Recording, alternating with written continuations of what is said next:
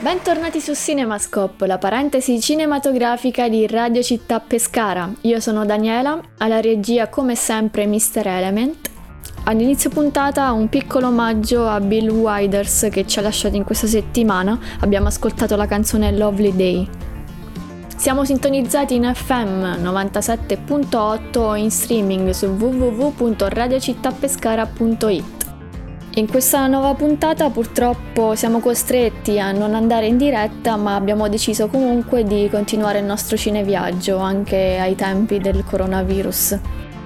Introduciamo questa nuova puntata con un breve contesto storico. Siamo nel 1939 e Mussolini si allea con Hitler. La seconda guerra mondiale è destinata a cambiare inevitabilmente il mondo e quindi anche il linguaggio cinematografico e l'approccio dello spettatore verso un nuovo tipo di realismo. Ma andiamo con ordine. Uno dei maggiori registi di quegli anni e che abbiamo già conosciuto nelle puntate precedenti è John Ford, che con il suo Ombre Rosse offre al cinema un nuovo stile visivo che sarà preso ad esempio in tutto il cinema e dai suoi principali esponenti. Ford nella sua regia utilizza una tecnica chiamata profondità di campo con focale corta usando obiettivi grandangolari. Questa tecnica permetteva la disposizione di attori ed oggetti posizionati sia molto vicini che molto lontani dall'obiettivo, senza però perdere di qualità visiva. Quindi le immagini erano chiare e non sfocate. Le inquadrature erano quindi ampie e potevano sfruttare l'intero svolgimento di una scena in un'unica ripresa. Un grande fan di Ombre Rosse era Orson Welles, che usò la profondità di campo al suo massimo, stravolgendo anche le proporzioni che lo rendevano quasi espressionista. In quasi 50 anni di carriera non lavorò mai in una delle major di maggior risalto, ma con la piccola RKO, che lo scrittura per creare un film all'anno come regista, come sceneggiatore o come attore o addirittura tutte e tre insieme.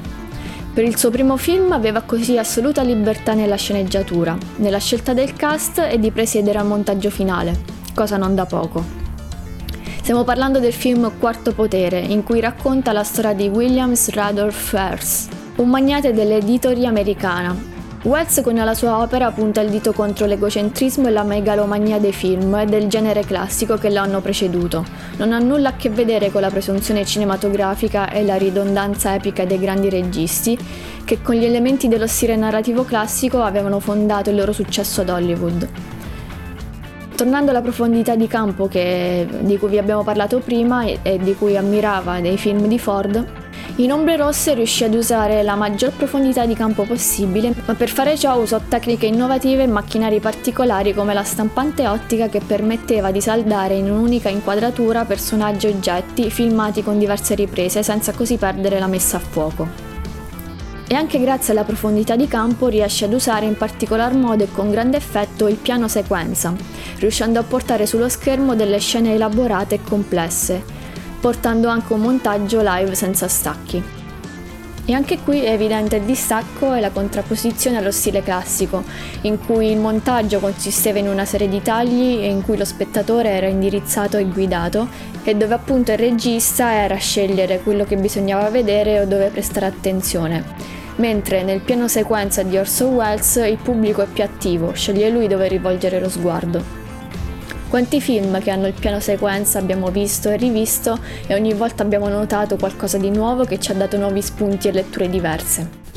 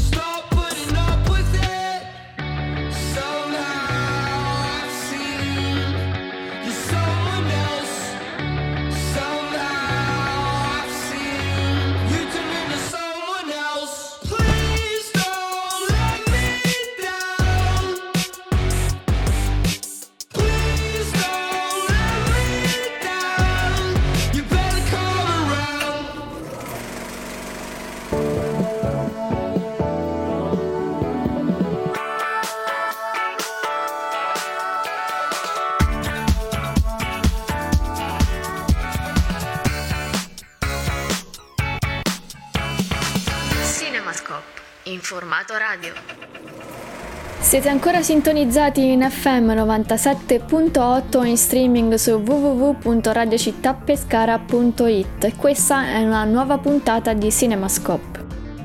Eravamo tornati ad Hollywood dove il cinema classico continuava ad essere prodotto a grandi scale però pian piano ci si affacciava ad un nuovo modo di concepire il cinema. Come abbiamo detto il mondo era in subbuglio, abbiamo visto anche nella puntata precedente come l'Europa e soprattutto in Francia l'arte risentiva inevitabilmente della seconda guerra mondiale, mentre il dopoguerra vedrà un altro paese alle prese con una nuova tendenza cinematografica che influenzò tutto il mondo. Stiamo parlando dell'Italia e del neorealismo. Negli anni 30 fu aperta sotto Mussolini la scuola di cinema Centro Sperimentale, mentre Cinecittà fu usata come caserma militare durante la Seconda Guerra Mondiale. Quindi i registi cominciarono a girare in esterni, in strada. Dopo la guerra l'Italia era cambiata e con essa cambia anche il linguaggio cinematografico. Uno dei film emblema di quest'epoca è Roma città aperta di Rossellini, Film girato con l'obiettivo 50 mm per una resa d'immagine realistica, in cui non era fondamentale la qualità come la messa a fuoco. Infatti spesso la cinepresa che era mobile e sembrava viva, le riprese traballavano durante le scene concitate, come se fossero nella scena un tutt'uno con la storia. Le illuminazioni rendevano la scena quasi spoglia, soffusa e imperfetta. Da tutto ciò ne conseguiva una de-drammatizzazione, cioè la trama non era più di fondamentale importanza, al primo posto c'erano gli avvenimenti in tempo reale come potevano essere gli incidenti ed erano considerati poco rilevanti ai fini della storia. Qualcuno direbbe noiose se pensiamo ad Hitchcock per esempio, ma inquadravano perfettamente il dramma degli eventi quotidiani di quell'epoca.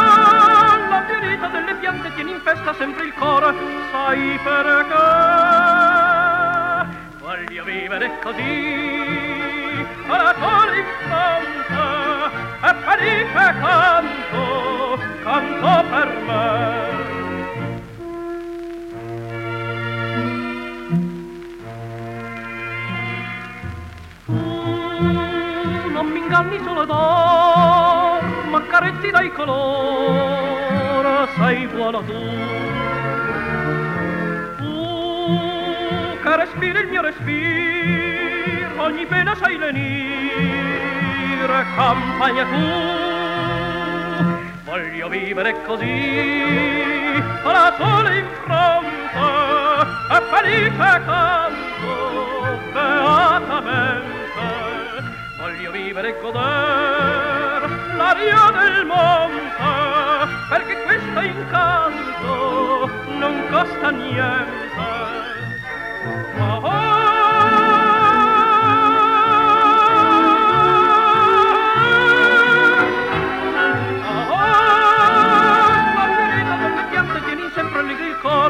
sai perché voglio vivere così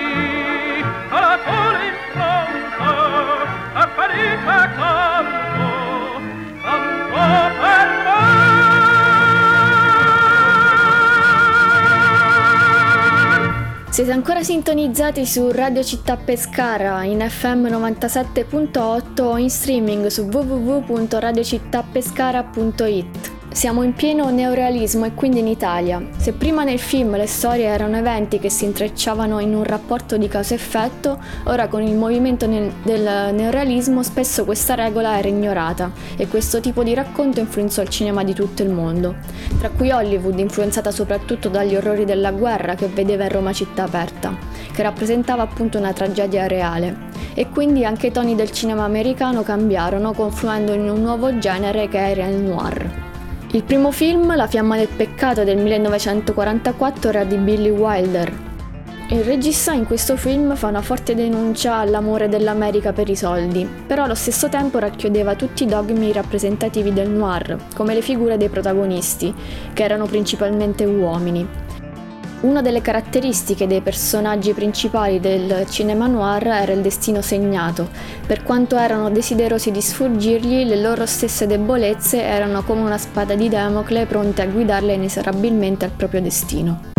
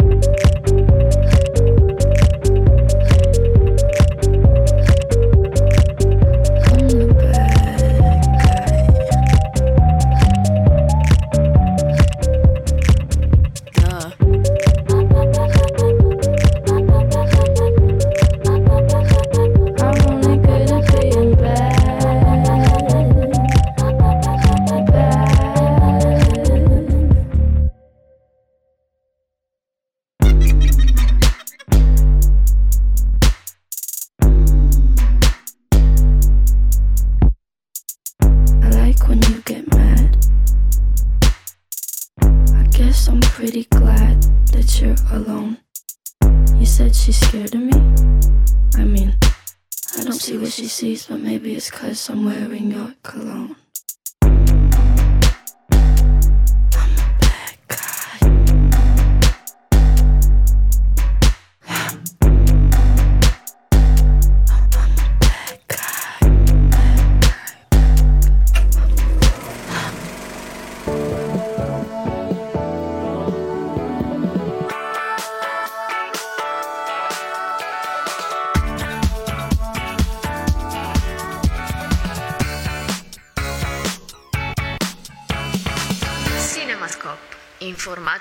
Siete ancora sintonizzati su Radio Città Pescara in FM 97.8 o in streaming www.radiocittapescara.it e ci troviamo nel periodo del dopoguerra, nel, negli anni 40. Siamo tornati in America dove abbiamo trovato il cinema noir. Un altro regista molto importante del genere era Howard Hawks. Pensiamo al film come Il grande sonno con gli indimenticabili Humphrey Bogart e Lauren Bacall. Film caratterizzato da dialoghi brillanti e una trama intrecciata che fece scuola. Questo film pochi sapranno che è stato scritto da una donna, League Brackett, che scrisse anche Un dollaro d'onore, western sempre di Howard Hawks del 1959 e collaborò anche molti anni dopo alla sceneggiatura della grande rivelazione di Darth Vader e Luke Skywalker nell'Impero colpisce ancora. Un'altra caratteristica del noir è la figura della donna, spesso rappresentata anche lei come carnefice di se stessa, ma soprattutto una figura seduttiva, una dark lady che inganna il protagonista. È un po' quindi anche la causa dell'inesorabile destino di cui parlavamo prima. Nel filone gotico noir sono state rappresentate molte figure di donne forti, pericolose ed aggressive, ma in un modo o nell'altro la loro evoluzione era legata comunque a una figura maschile che sia l'amato l'oggetto del desiderio. Alla base di questa rappresentazione possiamo ritrovarci risvolti storici e culturali che affonda le radici sull'emancipazione femminile durante la guerra, che ha un po' disorientato l'uomo mettendolo in una posizione di difesa. Possiamo notare come non sia un caso che di oltre 350 film noir solo uno è stato diretto da una donna, Aida Lupino, con il suo La belva dell'autostrada del 1953.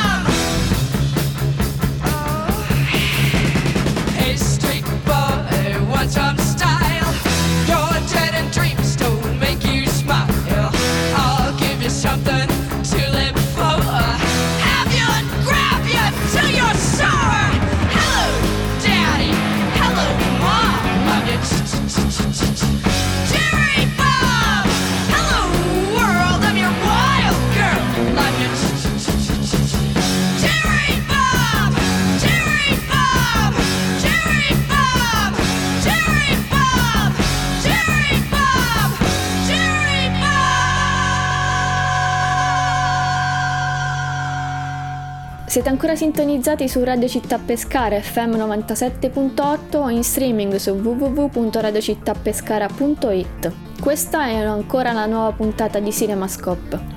Ci troviamo tra la fine degli anni 40 e 50 dove il cinema attraversò un profondo cambiamento.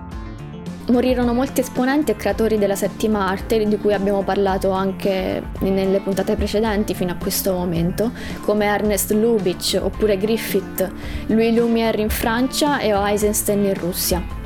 Nel mondo in generale cominciò anche una, un periodo di presa di coscienza collettiva, infatti il cinema non era più quel mondo dorato e glorioso di una volta. Diciamo che passò in secondo piano e l'America in particolare, che era la punta di diamante, in quel periodo era alle prese con la presidenza di McCarthy, conosciuto particolarmente per l'era del maccartismo, in cui ci fu una vera e propria caccia alle streghe verso presunte incursioni comuniste nelle istituzioni statunitensi, e questo portò ad un cortocircuito di false accuse e di attacchi governativi verso le minoranze.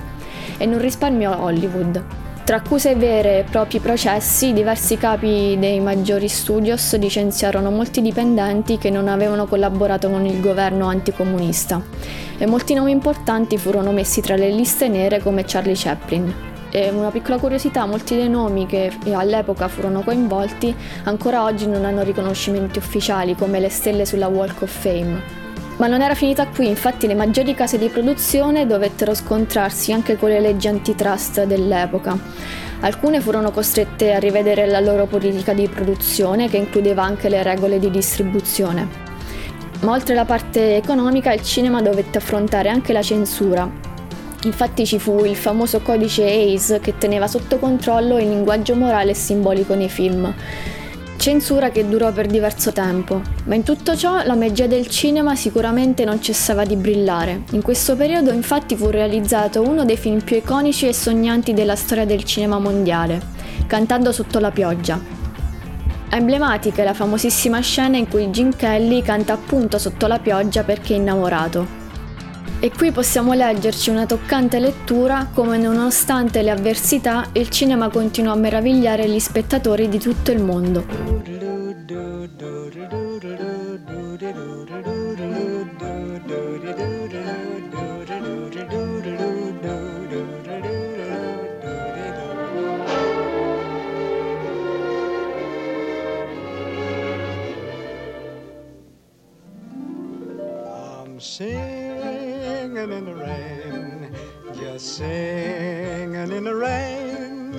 What a glorious feeling! I'm happy again. I'm laughing at clouds so dark up above. The sun's in my heart and I'm ready for love. Let the stormy clouds chase everyone from the place. Come on with the rain, I've a smile on my face. I'll walk down the lane with a happy refrain, just singing, singing in the rain. Dancing in the rain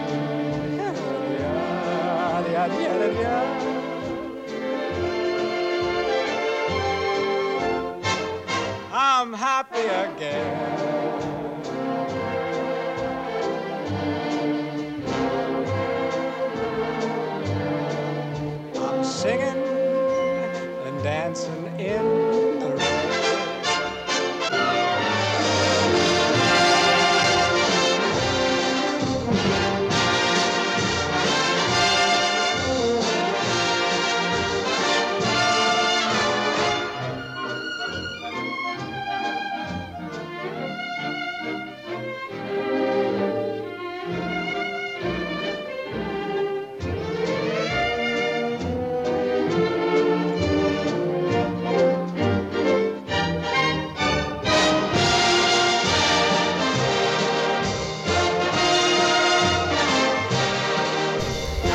Così siamo giunti alla fine della nuova puntata di CinemaScope. Vi ricordo che potete recuperare questa puntata e tutte le precedenti su Spotify o sulla sezione podcast del nostro sito www.radiocittapescara.it. Noi ci riascoltiamo giovedì prossimo per una nuova puntata e come sempre se non andate al cinema non fa niente perché tanto non ci potete andare.